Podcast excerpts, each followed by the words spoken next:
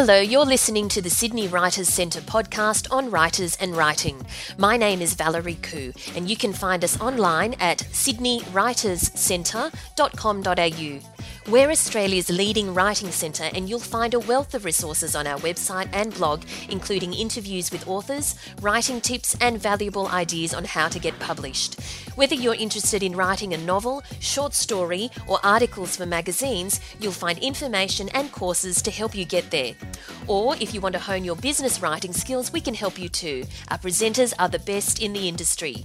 We hope you enjoy today's podcast. Christopher Ride self published his first novel, The Schumann Frequency, a thriller about time travel, after spending 10 years writing it but having no success in finding a publisher. He went on to sell well over the 10,000 copies he was aiming for, and the rights to the novel were eventually bought by Random House. They have now published the second book in the Overseer series, The First Boxer. Christopher also owns a successful IT business which employs hundreds of people and somehow manages to divide his time between managing the business and writing. We suspect Christopher doesn't get too much sleep. So thanks for joining us today, Christopher.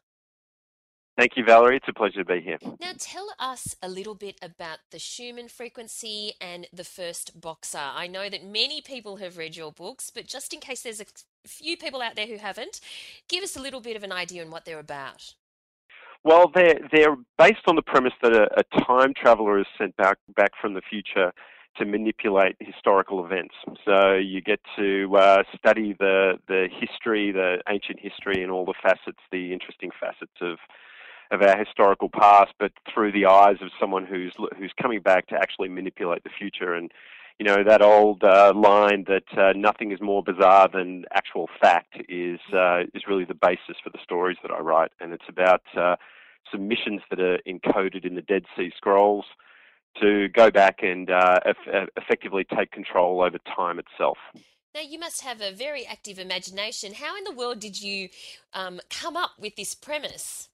Well, you know, when I when I first started writing the Schumann Frequency, which is the, the first book that I wrote, I um, I, I really just started out as as most writers do, just with a few pages, thinking, you know, that little fantasy that we have that we can sit down and that we're actually going to one day write a book and we're going to get published and we're going to see it on on the bookshelves. And really, you know, I, I, it it started out just as a, a hobby, mm-hmm. and um, and then I actually wrote the the initial story and then actually, when I first finished the first manuscript, which was after a few years of writing, I actually went out to a party afterwards, and I didn't normally tell people that I were that that I was writing a book in my spare time. Mm. And I told them about the story about this, uh, about the concept of uh, time speeding up and a time traveler getting sent back to the present day to slow down the speed of time. You know, the, you know that whole concept that every year feels like it's going faster and faster. Like I can't believe it's the end of November now, mm. for example. Mm. Feels like I, I was just trying to live up to my New Year's resolutions from from last year, and uh, time seems to be moving more quickly. And I told uh, this guy um, who, interestingly, only has one leg, and I, I told this guy the one-legged man the story, and he said, "Well, you're actually talking about a phenomenon called the Schumann frequency." Oh. And then I went and did some research on the Schumann frequency and found out that a lot of the premise that I'd been writing about was actually based in historical fact. Mm. And so I sort of stumbled upon the fact that I was onto something which is very close to the truth, went back and spent another couple of years feeding all the historical factors into it, uh, that the magnetic frequency inside the Earth's atmosphere was increasing and and so the Schumann frequency um, came to be. And uh, originally, the book was called uh, "The Mission of Isaiah," when I found out about this true phenomenon, I then went and folded it all back in, and uh, and it went from there. And that's where I sort of got the bug for historical fiction writing. Mm. Now you've spent. You said that you spent years writing the, your first manuscript. At that point, during those years, did you think that you were go, it was going to end up being a published book, or was it? Did you do it for fun? Like, what drove you to finish it? Well, I, I, I actually have trouble sleeping at night. Mm-hmm. So, and I, I'm sure, like many writers, look, some people write in the morning, some people write, you know, during the day. I'm one of those people that writes sort of in the dead of night. And uh, so, for me, rather than watching television, writing was just something that I, I found the most enjoyable thing of all. And well, let's face it, if you're a writer, you, you're the master of your own universe. You can you can make characters do whatever you want them to do. You can control people. You can control the future. You can control time. All those factors. And I, I guess I became a little bit addicted to the writing. And I think you know, I think if you want to be a writer, you've got to love the writing. Mm. And so there's there's nothing hard about sitting at a computer for hours and hours trying your best to to master your craft. And so for me, there was nothing hard about those years of toil. Mm. I think that you know it's certainly hard when you get rejected. That, that, there's no question about that. That that is a soul destroying experience at every level. But you learn to deal with that as well, and you realise that there's as many critics as there are people that are going to praise you along the way. So you've just got to you've got to try and balance yourself out there. But I think a, good bit of rejection for a writer is a good thing. And so tell us a bit about that because now you're successfully signed to Random House, um, but initially was there uh, periods of rejection, which I and I understand that you ended up self-publishing the Schumann Frequency initially. Tell us a bit about that. Well, I, I actually got rejected by every single publisher in Australia, with, with the exception of Random House, who had the courtesy of not writing back to me, which I'm always very grateful for. and uh, I think that um, yeah, so what I did was I finished my manuscript, I sent it out to everybody. I got back the standard rejection letters over the course of anything from a month to a year. Mm. And you know, every time you'd see that envelope, you know, from HarperCollins or from from Penguin or from Hachette, then you know you'd, there'd be this anticipation. You'd open up the envelope, and then there'd be a rejection in there. Pretty standard form letter. Mm. And so I thought, well, uh, you know, Patrick Gallagher, who at the time was the CEO of Allen and Unwin, actually rang me up and said, um, "Look, I really like your manuscript, but you need to take it to the next level. I suggest you speak to this manuscript assessment agency called Link." hmm I then sent my manuscript to them. I then spent another couple of years um, backwards and forwards, really trying to master my craft and really try to take the cliche elements out of it Mm. as much as I possibly could. And and I, I think it was a worthy rite of passage. Really, when I look back at the whole journey, I think that that they were really good experiences to go through. And uh, he gave me some great advice. Then Link said that. That, that they thought that I really had a publishable manuscript and wrote me a letter saying that they thought it was the best unpublished manuscript in Australia at the time. But Mm. look, it's it's their point of view. Mm. I then thought, okay, I'm going to send it out to all the publishers again. This time I got the rejection letters back, but they were much nicer this time. So I know that there is a there, there's a degree of compassion that exists within the publishing industry Right. to the slush pile, and you know the whole concept that you know unsolicited manuscripts won't be accepted is actually not true. Mm. So they will, if you do send your manuscript into a publishing company, they will look at it. Um, it, it may take up to a year for them to look at it, but they will. Mm. And uh, this time, the rejection letters were along the lines of, um, "We we like your work, but we don't believe that there's a market which is large enough to cater for time travelers going back to manipulate time." and the whole concept that it was really getting um, typecast as being science fiction, and, and I never really felt it was that. I, I thought it was historical fiction, and that the concepts of time travel themselves, you know, look, you know, they are time travel actually is possible. It's just that the technology to do it it doesn't exist, and so I never really felt that it was science fiction. Mm. And so, um, so the journey really went from there. I really had to make a choice for myself, and that was, well, what was I going to do? I'd spent ten years now Mm. um, writing this, and I thought, well, you know, if I can spend ten years focusing on something, well, I should have the nous to be able to publish it myself, and and hopefully do a good enough job to at least find out whether there is a market or not. Mm.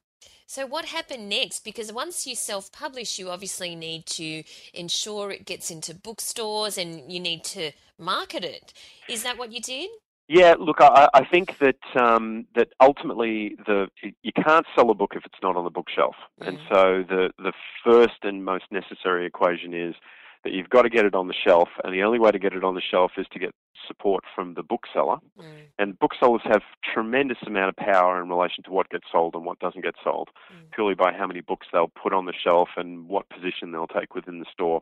Mm. And so I literally went on a campaign to go and visit every single bookstore um, across Australia, and we, we, we went and visited something along the lines of 300 bookstores and all of the head offices, and, and I really took to it like a businessman would take to it, and really tried to to sell it. We put together a small marketing campaign associated with it, got some great support, and uh, we actually got 12,000 books put out on the shelf, Mm.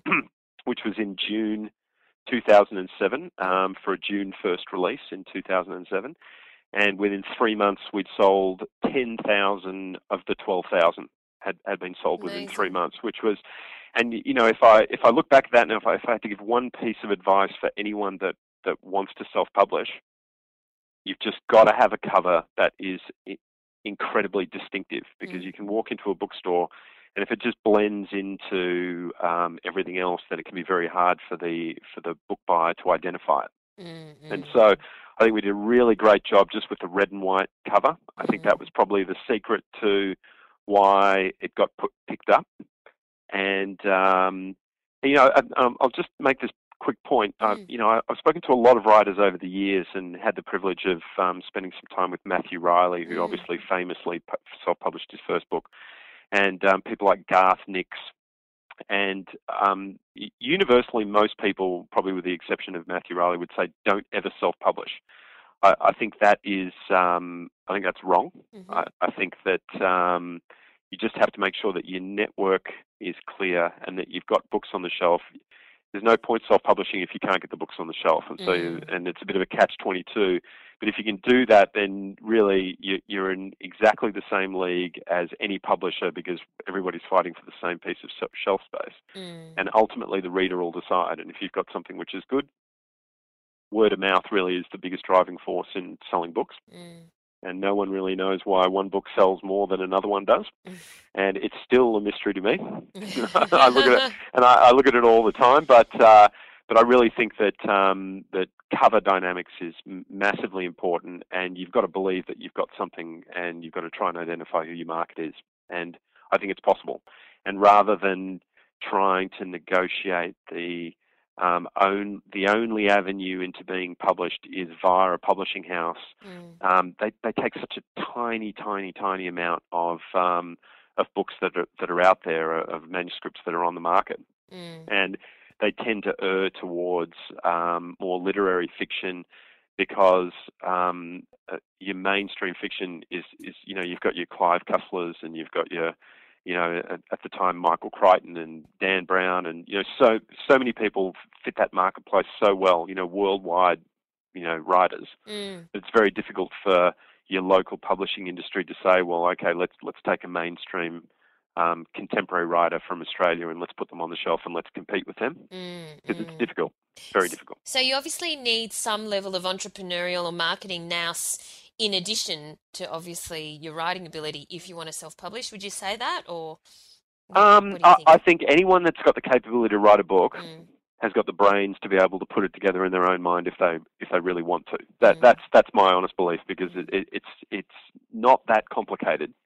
So, uh, provided you've got the fundamentals, and that is, you know, you, you've got a, a good manuscript, it's marketable, you've got it on the shelf, and you've got the support of the booksellers, then you, you can make it work. I, I, I you know, look, I, I wouldn't say to people, um, you know, you, you need to just throw forty thousand dollars at this and see what happens. I think you've got to, obviously got to be smart about it, but I I think that um, that it's very very difficult to get published. And if I could go back again, I'd probably focus more on literary agents Mm. because once I got a literary agent, that's when it really all took over. It really um, started to go well for me Mm. and um, Selwa Anthony became my literary agent. It was after selling 10,000 copies, and then before I knew it, we had deals in Europe. We then did a deal with Random House in Australia, and then Random House Worldwide ended up picking the rights up for everything for all the remaining regions. Mm. So, but I think a literary agent is a key because it's very difficult to sell yourself, but literary agents, they're experts at it. Very inspirational for all the people who are listening. Now you're normally in IT, is that right? You you run an IT business in your I, I do run an IT business, and, and we're renowned in the IT business for not being too creative. So, so it's um, it, it is uh, it, it, they're two definitely different worlds, and But did you ever and- want to be a writer previously, and you kind of ha- somehow ended up in IT? How did this work? Well, I, I always wanted to be a writer, right from a very young age, and spending a lot of time traveling. And um, and my IT plan was my backup plan while I was writing, but um, my IT business just, just did very well, hmm and you know employs you know a few hundred people now across Australia and the Asia Pacific, and so it's uh, so it does, does definitely pulls me in two different directions. But you Mm. know, as long as you love what you're doing, like I said, nothing's hard if you love it. Sure. So your second novel, The First Boxer, which has been published by Random House. Now, I'm assuming it was a, quite a different process because you've had one under your belt, but that one took 10 years in the making. How, how long did this one take and was how was the process different the second time around? Well, Random House took the Schumann frequency and um, rebranded it and released it in A format, which is the little format. So the original format was C format, and so they re-released uh, the um, the Schumann frequency, and then uh, signed a two-book deal beyond that. And the first boxer, they gave me 12 months hmm and said, um, 10 months from today, we need a completed manuscript from you, which was a very, very different process. So rather than having an open-ended view towards how long it would take you to get it to get the job done, now you've got a, a time frame that you're working to. I, I found the time frame factor much easier to work with Mm, than than not really having a compelling event. mhm, And so, but and you've got your um, your editor that gets assigned to you, ringing you up every month saying, "Send me your latest pages," so that they can have a look at it, so that they can um, make sure that you're on the right track. Um, and the European contracts also bought uh, the first boxer as well, so there was there was some pressure to make sure that we did a good job. mm, I uh, went to China three times to write uh, the the first boxer, which is um, set during the Opium Wars in uh, sort of the late 1800s through to the Boxer Rebellion, Mhm. and uh, time travel. It's actually a sequel to the Schumann Frequency, but you can read it as a standalone book. mhm. And uh, spent a lot of time there in China, and just uh, treated myself like I was the most famous writer in the entire world, which was which was great. Even if it's just for even if it's a, a little bit of fantasy in there as well. I, I really enjoyed the process and. And going and visiting places, knowing that you're trying to glean some inspiration from it, is a very, very satisfying thing Mm. to do. And I, you know, I love Chinese culture, and and just uh, had a had a fantastic time writing that book, and loved every minute of it, and uh, delivered it on time to Random House, which was which was great. And uh, yeah, it's been uh, a fantastic process, but definitely different set of pressures. Yeah. Um, but you go from when you're trying to self-publish and you're out there on your own. Really, nobody wants to be your friend, and I'm sure Mm. that there will be a lot of people that are listening to this who who are aspiring writers or who are writers really waiting to get published, Mm. and uh, they'll know exactly what I'm talking about. You then go into a family like Random House, or and I'm, I'm sure it's the same with HarperCollins or Penguin or Hachette or or Allen and Unwin. I'm sure it's the same with all of them, and they just give you so much love and encouragement, and uh, that that re- really feels like it's a bit of a twilight zone experience because Mhm. you go from r- real seclusion to really being part of a team that's Mm. trying to put together a project, and uh, it's very very satisfying. Wonderful support. Now, are you one of those writers that has to plot everything out so you're quite clear on where your path is going, or do you just uh, do you just let the creative writing process take over and just write what comes out and sort of see what happens? Well, well, with the Schumann frequency, it was just let it come out because I never really knew where I was going with it, um, which makes the writing very exciting because for you, it's unfolding for you as well. Mm. I'm sure this will be clear to a lot to a lot of your listeners Mm. as well. But with when when you're writing under a pre-agreed contract, you actually have to give them a synopsis of the story that you're going to write. And my agent's telling me, you know, if you want to change if you want to veer from the synopsis, that's okay. But if you if you build a framework like that, you tend to work to it. So again, it's a different writing process because you more or less know the the the framework that you're trying to work within, or, albeit broad, because your synopsis is only two pages long. So Mm. there's there's some some you know uh, scope to to veer around in there, but uh, it's a different process, and and I think that um, probably if you're going to write to a time frame, you really need to know, uh, I think, where you're going. Mm-mm. And did you set yourself some targets of X number of words per day? Was it quite systematic, or how did you set aside the time to write, considering you'd run a company with a few hundred people? Yeah, it's um. Well, what I do is uh, I write every night um, between 10 p.m. and 2 a.m. hmm and that's um, and generally that's six days per week.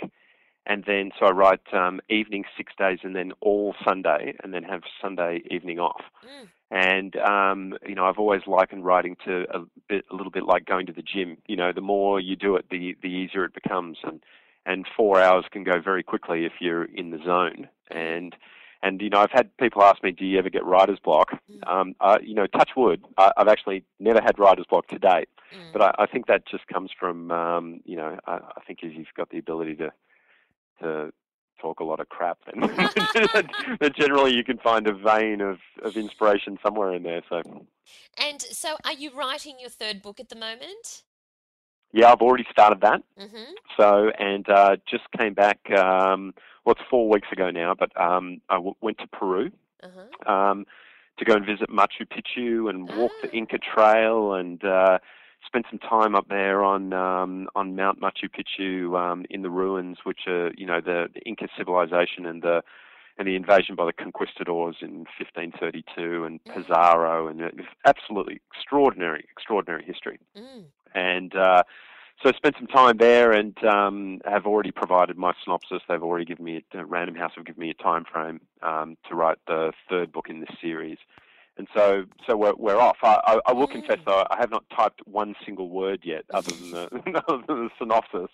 But um, I'm reading all the historical reference books, which um, which which then provide the foundation for the for the story. Because really, you know, people that read my books, hopefully, what happens is you learn a lot about the history from a viewpoint, uh, from a moral perspective, which is more like our own, as opposed to the moral perspective of the Spanish invaders, which uh, I can guarantee you that uh, was very, very different. Where anyone that wasn't um, a, a, a, Christian effectively was uh, a heathen and worth half as much as any Christian. So, uh, so some pretty diabolical things took place. So, yeah, history's history's littered with um, some some really shocking things.